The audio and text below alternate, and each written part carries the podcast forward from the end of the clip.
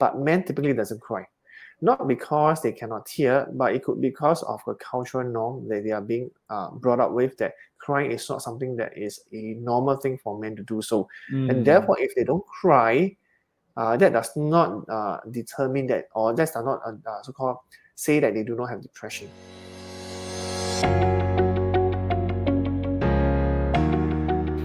Hi, welcome to the WADT podcast.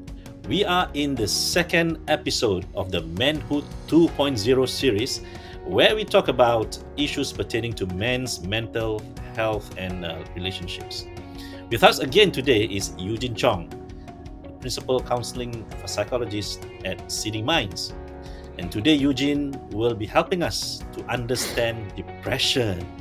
Uh, as in the previous episode, also, we will be announcing a promo code that you can use for something special. So keep listening to the end. Welcome again, Eugene. Hello, welcome. Thanks for inviting me.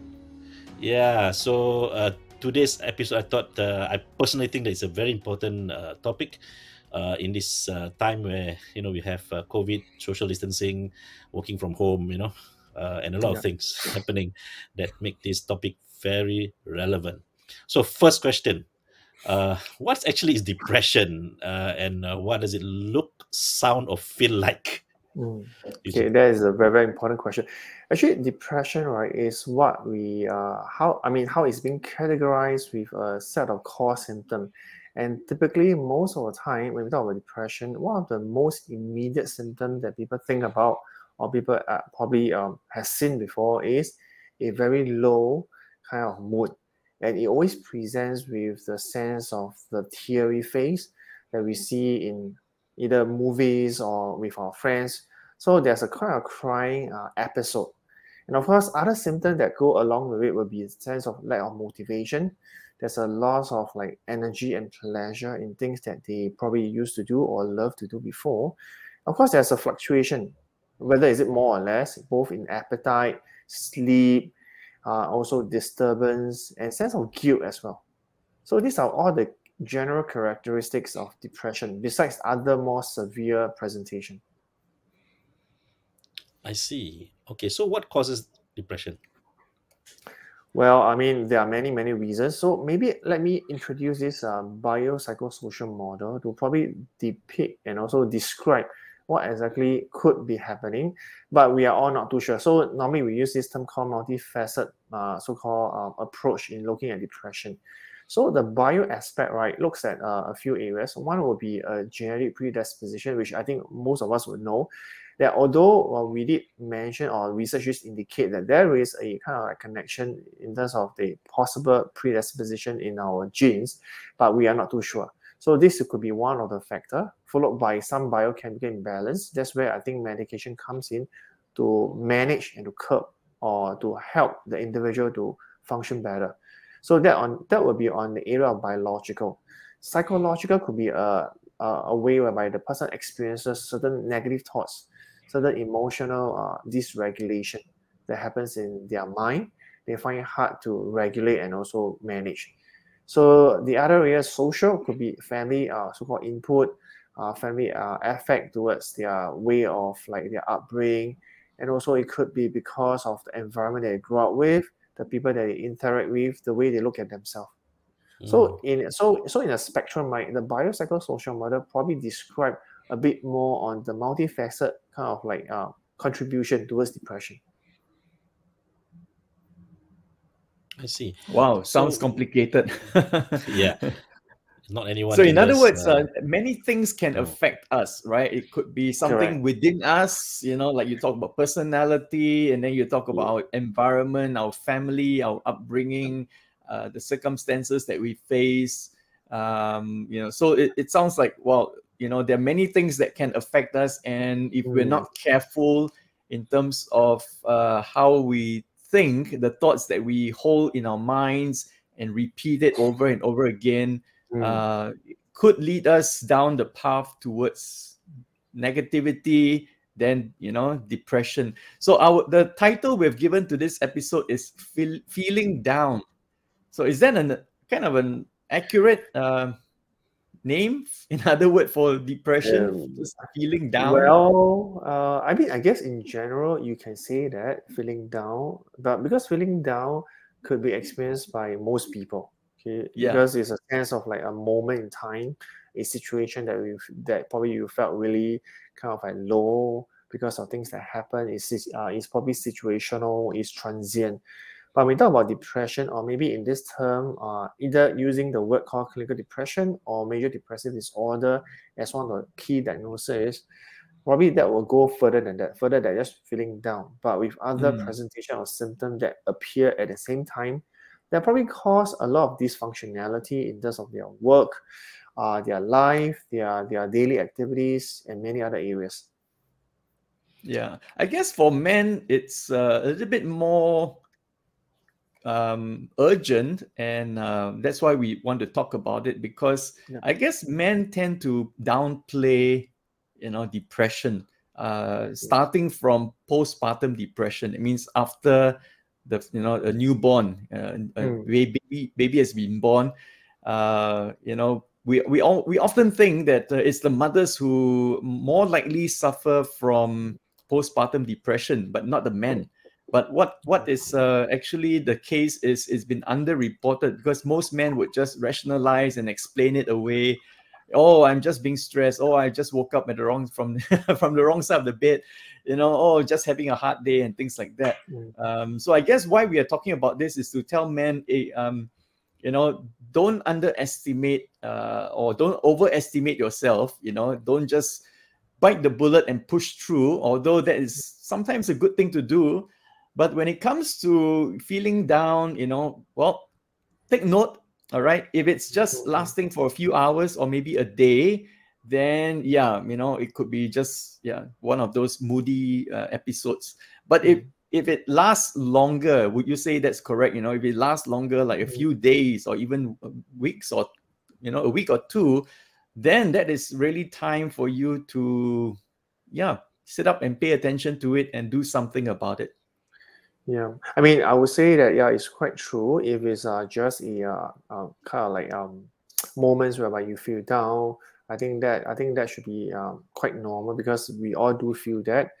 But what happens is that if this downness, as what we use in this case, right, kind of like perpetuate in uh, for a period of time, and this this period of time clinically we use it as a uh, window period of two weeks.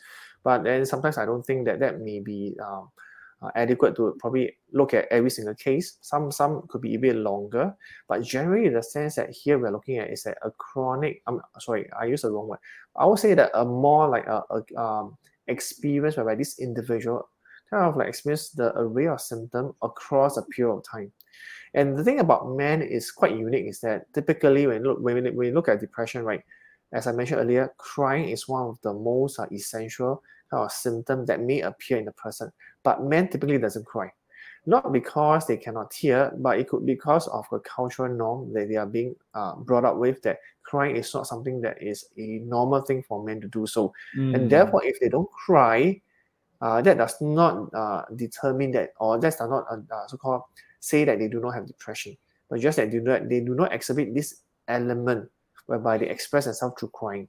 And therefore, the difference between uh, men and women is that because men doesn't cry, the expression will be a different form. And one of the most, uh, I would say, common area in terms of emotional expression is that they express through anger. That's where in the previous talk we talked about anger. So anger is an expression whereby they use it to actually unload themselves because they are feeling really stressed, and sometimes it could be depression. Depression. So irritability as well as being restless. So in terms of the emotional symptom, that will be quite prominent for men. You are listening to the WADT podcast. If you have enjoyed this episode, be sure to follow or subscribe so that you will not miss any episodes. Share the link to this episode with someone you think that will benefit from it. We want to know what you think of this episode too. Please feel free to share your comments on one of our social media platforms. We are on Facebook, Instagram, and YouTube. You can also email we are dads2 at gmail.com if you have a question or need help. And now back to the program. Yeah, so it's like I, uh, way how men cope yeah, with depression is correct. different from correct. women, and I think we need to be aware of that.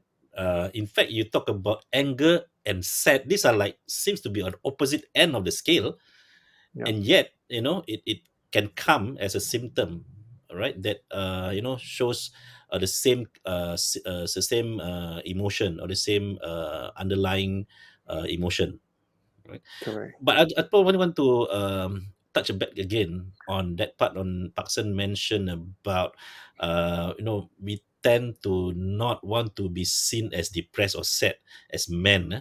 because I think uh, we see depression sadness as a weakness and if someone is to be labeled uh, as you know you are having a depression uh, episode or you know a state then you are seen seen as a, a, crazy you know sometimes to the extent or even yeah. weak. Maybe that's the reason why um you know uh you don't see uh we see that this as, as a stigma. Yeah. I, I mean that's quite true. So i think th- i think that's the reason men tend to fan off this idea that i'm feeling down that i'm not depressed not because they are not feeling uh, good about, uh, about themselves or they are feeling uh, manageable, but rather they do not want to have this image that they don't look good. They, they are they are kind of like portrayed as a person who is really weak because that's one of the myth for, uh, about depression is that it, it kind of like put a person or put a frame that when I have depression, I'm I'm weak in my character, I'm weak in my personality, I'm a weak person. Or lacking willpower. Yeah, lacking willpower. Yeah, but and, but and of course, men, yeah, mm. it does really uh you know make you less of a man. You know, yeah, you have such a quality. it seems yeah yeah i mean just this morning you know this morning i really didn't feel like doing anything you know i was just sitting there and trying to do get some work done but i said i just don't feel like doing it you know i was supposed to do some housework i also don't feel like doing it so you course, only you know, feel that uh, this morning. I feel that every time Marcel. so you know i was asking myself oh is that depression? I said no no probably uh, not you know. So as you can see i'm i'm up again you know i'm on a upswing again and things like that. But talking about crying i think um, yeah you might not actually burst into tears but i think now i i have been depressed uh, feeling depressed before i've never been diagnosed as being depressed in depression but I know there are, there are moments uh, in the past I, I remember quite vividly where if I'm alone, you know, I feel like bursting out in tears. Mm. All right. And uh, but you know somehow you you manage to contain yourself and you prevent it from happening you distract yourself with other thoughts so i think that would be a, a good thing for men to to also understand you don't you don't really have to cry because sometimes you do stop yourself before you actually do it but you know, just ask yourself if you're alone right now, would you do that? I mean, do you actually feel like you know it's coming out already? It's bursting at the seams, you know, and your whole uh, your whole being is like falling apart, right?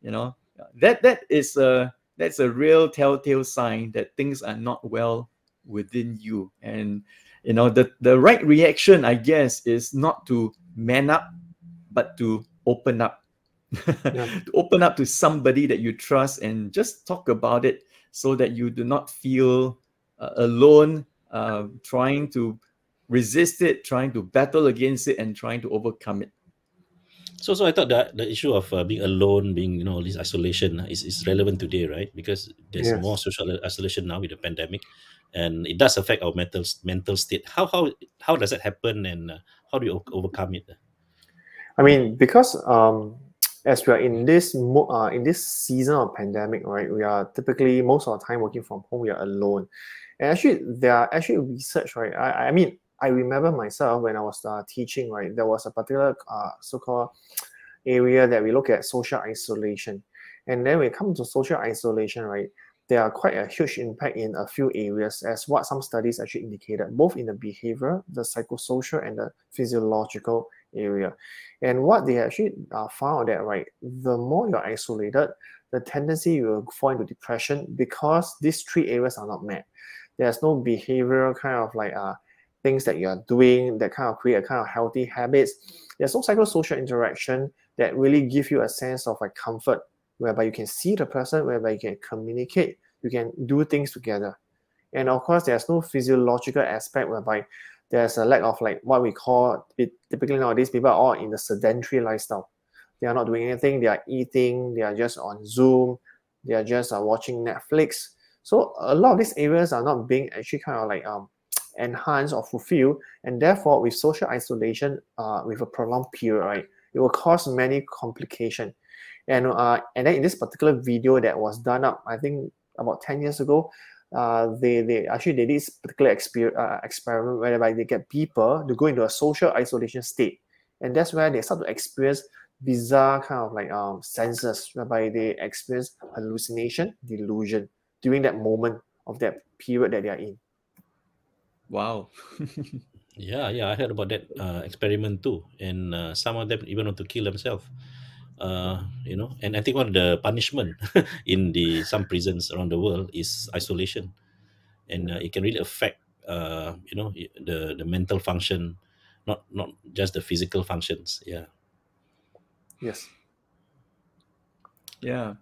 So I think uh, depression for men is a serious topic, and I think what we want men to understand is that uh, it's not a sign of weakness.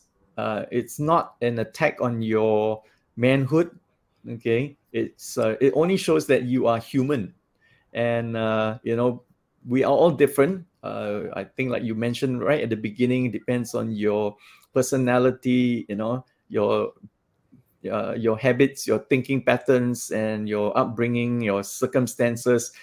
Many things can affect you, and so you know we are just human. Uh, we are being affected because we are emotional beings, and therefore, yeah, it's not a sign of weakness. It doesn't mean that you are weak. You have you know uh, weaker willpower, anything like that. So there's nothing to be ashamed of, right? And there's nothing you know no reason for you not to reach out to someone and get help. So I guess this is a good time for us to let our listeners know that uh, we are now, you know, talking to Eugene from Seeding Minds, which is actually a private practice, and what they do is, uh, well, they help people in all kinds of uh, difficulties as they struggle with their emotions in their relationships. Uh, so Seeding Minds, you know, has agreed to give our listeners uh, who contacts them and you know uh, wants to make appointments to see one of their therapists, twenty percent discount for your first two counseling sessions. If you just call them up and use the promo code WADT 2020 and you will get 20% discount for your first two counseling sessions and these two sessions must take place before the 31st of July 2022. All right. So uh, we'll put the link to Seeding Minds in our show notes and you can contact them. So please do uh, as soon as you can. So, so Eugene, related to that, I mean, getting mm. help and what more get get real help, professional help. I, I can say that there's always that fear fear of the unknown mm. you know uh, what actually happens when someone let's say someone wants to get help right and can you describe what uh, happens uh, to allay the many fears that most of people may have uh, um, having to go through a process you know uh, of uh, counseling uh, like in such a situation I mean, I mean, I guess the first immediate fear is that they do not know what's happening. So humans tend to be quite fearful when they are not certain, when they're not in control. And most of the time, I'll try to allay, uh, allay their fears by telling them how the thing is going to be like. So something to kind of get them more comfortable, to have a kind of like understanding from where they are at, rather than we go straight into the whole counseling process. Because I think it's important to build that kind of rapport before you do anything more formal. Like formal could be asking them a lot about technical history, what happened, but it's to help them understand what exactly is counseling, what is the main purpose. Yeah, so so like I mean I I can hear that it's almost like professional coaching as well. Um, mm. although it's less regulated, like counseling definitely is more regulated. But you talk about uh, one of the important thing is uh, confidentiality, right? As the part of the ethics. Yeah. yeah. So can you talk more about that and uh, how how is that being assured? Okay, so normally during the first session, I will explain to them that uh, to kind of like reassure them because mm, uh, quite a number of them that I work with, they are from the corporate. So if they're from a corporate, they also have this kind of fear whereby whatever that we share or that we discuss in the session will be made known to their manager or their bosses. I think that's the thing that I need to assure them because of this whole professional ethics that we are hold to, the uh, idea about things that is being shared in the session will be confidential and that is to assure them that they are not to be worried or to be anxious that whatever they share will be actually leaked out or to or convey to someone else. So it's confidential, but there's always what we call the limits of confidentiality. That's where I also uh, ensure that they understand there are certain limitations that we uh, that we may in such um, kind of environment or situation that we may have to break. For example, things like uh, if you present with a suicidal ideation, there is uh, you have a clear thoughts on what to do and what to kind of like uh, attempt the time or the place. And of course, the, the other area will be more uh, serious whereby there will be a sense of like you want to harm someone else. So besides these two main areas that uh, normally I will uh, explain to them, other than that, most of the time they are rest assured because their main concern is not this. Yeah, most mm. of the time, as I mentioned earlier, right? Uh, sometimes mm. an untrained person or even people who say that they know about depression uh, because they read a lot, right? Nothing compared to someone who's gone through years and years of uh, formal training and experience. So, how do you say or you know uh, decide or diagnose someone is uh, clinically depressed versus you know what they call what situational depressed? You know or the uh, things like uh, being uh, like in a situation that you're feeling a bit more depressed, right? Okay, yeah. normally in my situation, I uh, I will not really use the word diagnose, but I will do a screening test, but I will not do it.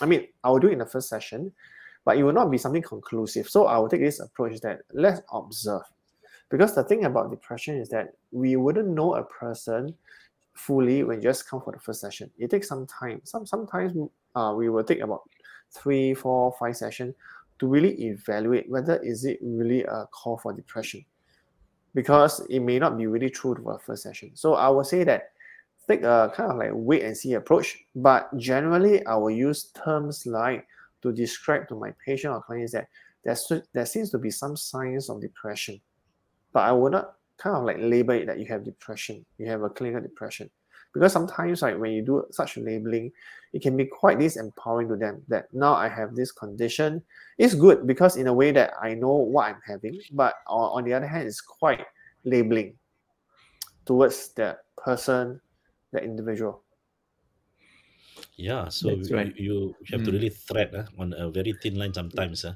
uh, to, yeah. to say things correctly you know because it does uh, make a person uh, behave uh, uh, wrongly or differently or in a very negative way uh, if you uh, uh, say the wrong things uh, and, and not understanding uh, his or her situation very well. Yeah, because mm-hmm. you see, my role as a psychologist, I will try not to uh, use uh, a lot of such labels. If let's say they really, uh, I mean, if they're really, really keen to have a, a, proper labeling or they want to have that kind of like uh, being being so-called diagnosed, I'll refer them to see a psychiatrist who can provide them the diagnosis. So for me, I would probably tell them that these are all the symptoms. It seems that you might have all this, but the most important thing about having whatever symptoms that or whatever term or diagnosis that you have, right? The important thing is that how to help you because the crux is not so much of you have depression because having a having depression as a condition, right, doesn't change anything except mm. for looking at what caused it, what are the factors that contribute to this, and how can we elevate that part what can we do? Yeah, I think uh, so far we've been talking about how depression affects the individual, right? You know, if you are feeling depressed or in fact you have depression, uh, how how it's infecting you and what are the you know dangers and all that. Uh, maybe we want to expand it a little and see how if I let's say I am experiencing depression or I have you know in depression, how will it affect other people around me? Uh, that is a very good point because sometimes, right, we thought that having depression is a personal issue, but we do not know that if I have depression or I'm going through depression, it affects a lot of people around me because we don't live on an island by our, by ourselves. So we have friends, we have family, we have colleagues, we have like children. So whoever that's around us does uh, impact their own psychosocial being. For example, imagine right if you are having depression in this case quote unquote depression and you're always having uh, spurts of anger outbursts or having highly irritable and sometimes you burst into tears. Imagine if you're a child and you look at your father experiencing that. What would be your impression? How would you feel? What is going on? Are, are there a lot of questions that's in your mind? Are you very really confused what's going on? Is it because something happened something bad happened or what so so this so this is an impact just for a child. Let's say for an adult who is let's say your spouse, what what would that mean to them? A person who is having depression, uh, I mean their husband having having depression. What how would they deal with it, or how can they come alongside with them? Did the husband share with them what's going on? Are they feeling very isolated as a wife? That I'm helpless. I don't know what to do for my husband, and many many other things. Yeah, that's right. Yeah. So I think relationships will be affected, very likely affected. Uh, and, you know, even your friends, uh, they might have all the good intentions, but after a while, they will say, well, I can't stand being with this guy. it, yeah. I think depression can be contagious, right? the negativity, um, you know, yeah. I mean, contagious in the sense that uh, it will impact people that's around you. Your because, mood, yeah, it affects your, uh, your own emotional yeah. moods and all that and then sometimes it's quite long long term. Like for example like mm-hmm. as what you mentioned your friends dealing with you for such a long time they feel a little bit frustrated as well. Not to uh, not to say about your family members because they are they are the one that's with you most of the time. So the that's energy right. is being zapped out. Yeah. Okay so uh eugene now that uh we've spoken about you're already depressed. So now can we just you know before we close how to prevent depression i mean maybe from uh, you know what how to for example not not fall into this uh, a state where we put ourselves in well, that's uh, one of the hardest questions. How to prevent depression? If you ask me, I don't really if, know. If there is a way, I think Eugene and people like him will be out of business. uh, okay. Yes, in a way. I mean, I mean, yes, we can we can reduce the risk of depression because, as I mentioned earlier, it's a multi-factor issue. So to prevent it is really difficult, but to reduce the risk, I think that is still possible.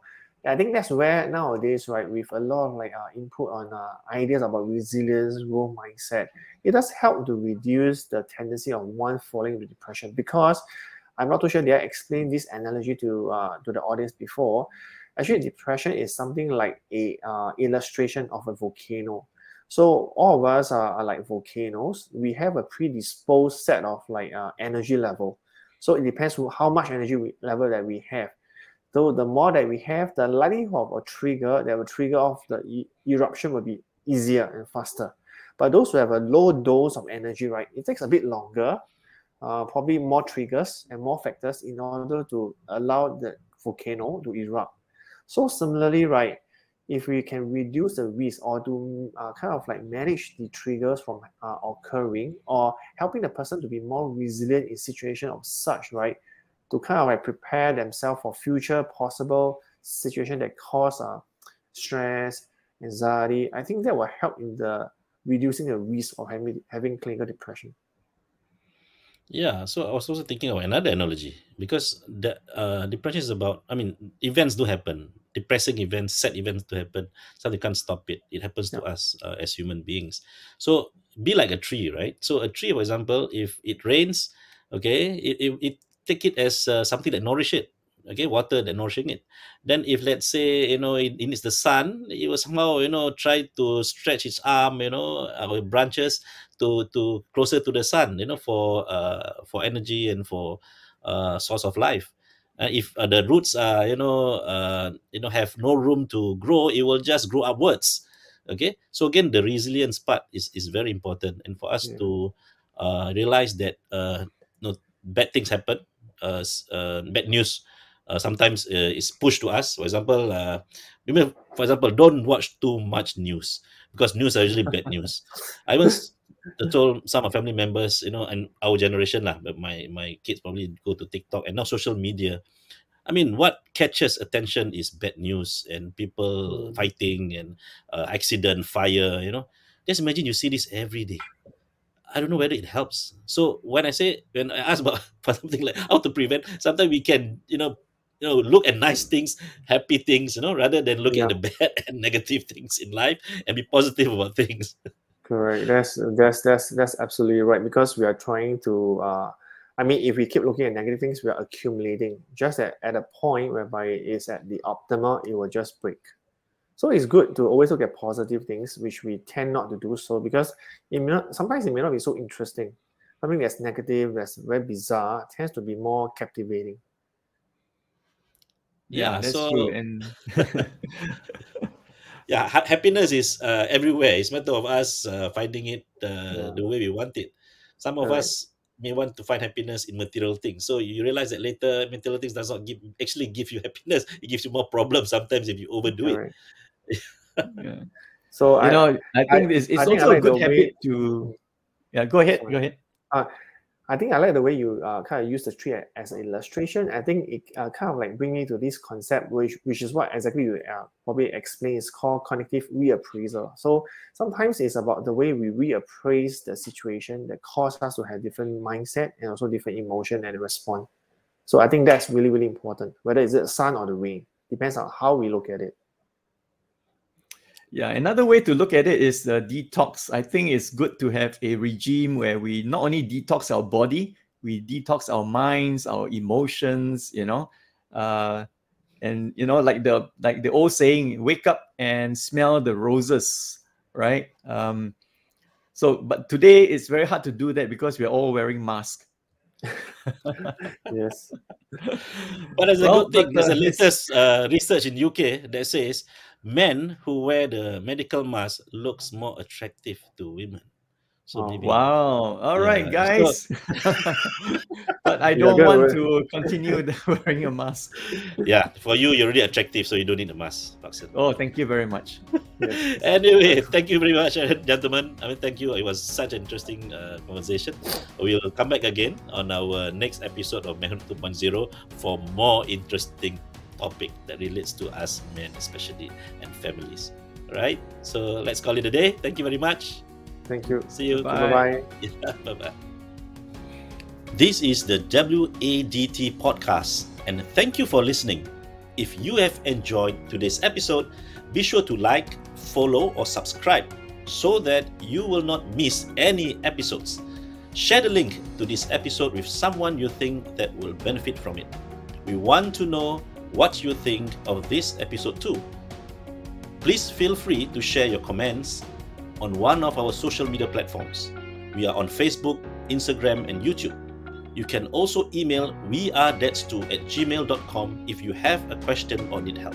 Till next time, this is Hafiz and Paksan signing off.